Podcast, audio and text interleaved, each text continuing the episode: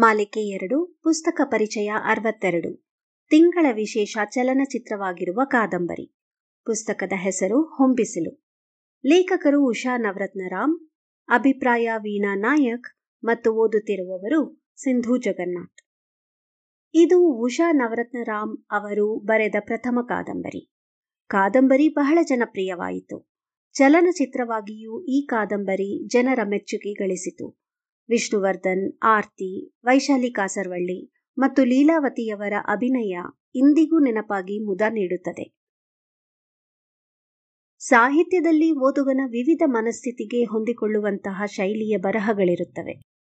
ಮನಸ್ಸು ಮಂಕಾದಾಗ, ಅಸ್ತವ್ಯಸ್ತಗೊಂಡಾಗ, ಹೊಸ ಹುರುಪು ಕೊಡುವ ಚೇತೋತ್ಹಾರಿಯಾದ ಕಾದಂಬರಿ ಓದುವುದು ದಿವ್ಯೌಷಧ. ಹೊಂಬಿಸಿಲು ಅಂತಹ ಸುಂದರ ಸರಸ ಕಾದಂಬರಿಯಾಗಿದೆ.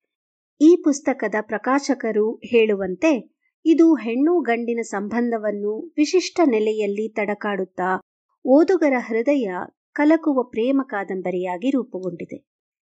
ಕಥಾನಾಯಕಿ ರೂಪ, ಅಪ್ಪ, ಅಮ್ಮನ ಪ್ರೀತಿ ವಿವಾಹದ ಫಲ.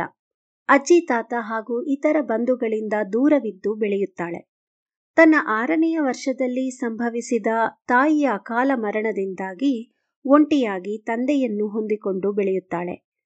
ಮುಂದೆ ತನ್ನ ಹತ್ತನೆಯ ವರ್ಷದಲ್ಲಿ ತಂದೆಯನ್ನೂ ಕಳೆದುಕೊಂಡು ತಾತನ ಜೊತೆ ಇರಲು ದೊಡ್ಡಪ್ಪನ ಮನೆಗೆ ಬೆಂಗಳೂರಿಗೆ ಬರುತ್ತಾಳೆ. ದೊಡ್ಡಮ್ಮ ತಾಯಿಯ ಪ್ರೀತಿಯನ್ನು ಕೊಡುತ್ತಾರೆ. ದೊಡ್ಡಪ್ಪನ ಮಗ ಅಣ್ಣ ಶ್ರೀನಿವಾಸ ಅವಳಿಗೆ ಉತ್ತಮ ಜೊತೆಗಾರನಾಗಿ ಅವಳ ಮುಂದಿನ ಜೀವನ ಸುಖಮಯವಾಗಿರುತ್ತದೆ.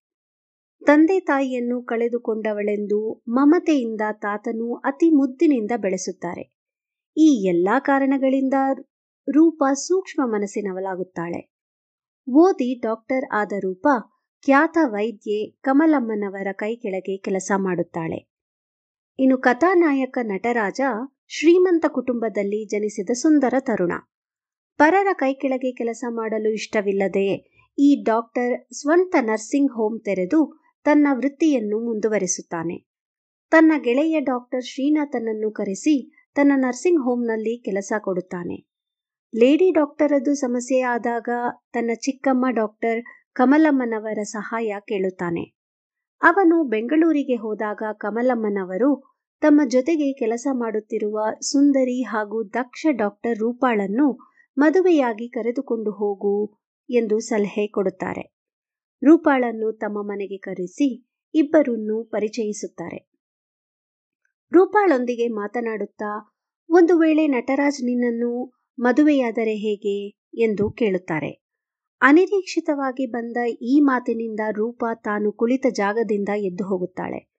ನಟರಾಜ ಒರಟಾಗಿ, ನನಗೆ ಹೆಣ್ಣಿನ ಅವಶ್ಯಕತೆ ಇಲ್ಲ. ನನಗೆ ಅಸಿಸ್ಟೆಂಟ್ ಲೇಡಿ ಡಾಕ್ಟರ್ ಬೇಕು ಅಷ್ಟೇ ಎನ್ನುತ್ತಾನೆ. ಈ ಮಾತನ್ನು ಕೇಳಿದ ರೂಪಾಳ ಸ್ವಾಭಿಮಾನ ಕೆಣಕಿದಂತಾಗಿ, ಅವಳು ಸಿಟ್ಟಿಗೆದ್ದರೂ ಎಲ್ಲರ ಬೆಲವಂತಕ್ಕೆ ಮದುವೆಗೆ ಒಪ್ಪುತ್ತಾಳೆ. ನಟರಾಜನ ಈ ಒರಟು ಮಾತೆ ಮುಂದಿನ ಕತೆಗೆ ನಾಂದಿಯಾಗುತ್ತದೆ. ರೂಪಾಳ ಮದುವೆಯಾಗಿ ಗಂಡನೊಂದಿಗೆ ಕಮಲಮ್ಮನವರ ಮನೆಗೆ ಬಂದ ದಿನವೇ ಅವಳ ಪ್ರೀತಿಯ ತಾತ ತೀರಿಕೊಳ್ಳುತ್ತಾರೆ. ಹಾಗಾಗಿ ನವವಧುವರರ ಮಧ್ಯೆ ಆತ್ಮೀಯತೆ ಬರುವುದು ಸಾಧ್ಯವಾಗುವುದಿಲ್ಲ.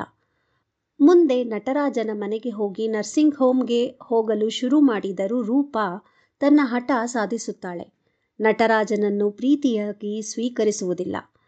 ಈ ಮಧ್ಯೆ ಡಾಕ್ಟರ್ ನಟರಾಜನ ಸ್ನೇಹಿತನ ಪತ್ನಿ ರಾಧಾಳ ಬಂಧುವಾದ ಚೆಲ್ಲು ಹುಡುಗಿ ವಾಸಂತಿ ನಟರಾಜನ ಅಂದಕ್ಕೆ ಸೋತು ಅವನ ಸಮೀಪ ಬರುವ ಪ್ರಯತ್ನ ಮಾಡುತ್ತಾಳೆ. ವಾಸಂತಿಯ ಆಗಮನವಾಗಿ ಪರಿಸ್ಥಿತಿ ಇನ್ನೂ ಹದಗೆಡುತ್ತದೆ. ಇದರಿಂದ ಸಿಟ್ಟಾಗಿ ನಟರಾಜನನ್ನು ತಪ್ಪು ತಿಳಿದು ರೂಪ ಮನೆ ಬಿಟ್ಟು ತನ್ನ ಊರಿಗೆ ಹೊರಡುತ್ತಾಳೆ. ಮುಂದೆ ಗಾಢವಾದ ಈ ಮೋಡ ಕವಿದ ಸಂಸಾರದಲ್ಲಿ ಈ ಮೋಡ ಸರಿದು ಹೊಂಬಿಸಿಲು ಬರುವುದೇ ಸಿನಿಮಾ ನೋಡಿದ್ದರೂ ಕಾದಂಬರಿ ಓದುವ ಅನುಭವವೇ ಬೇರೆ. ಒಮ್ಮೆ ನೀವೂ ಓದಿ ನೋಡಿ. ಧನ್ಯವಾದಗಳು.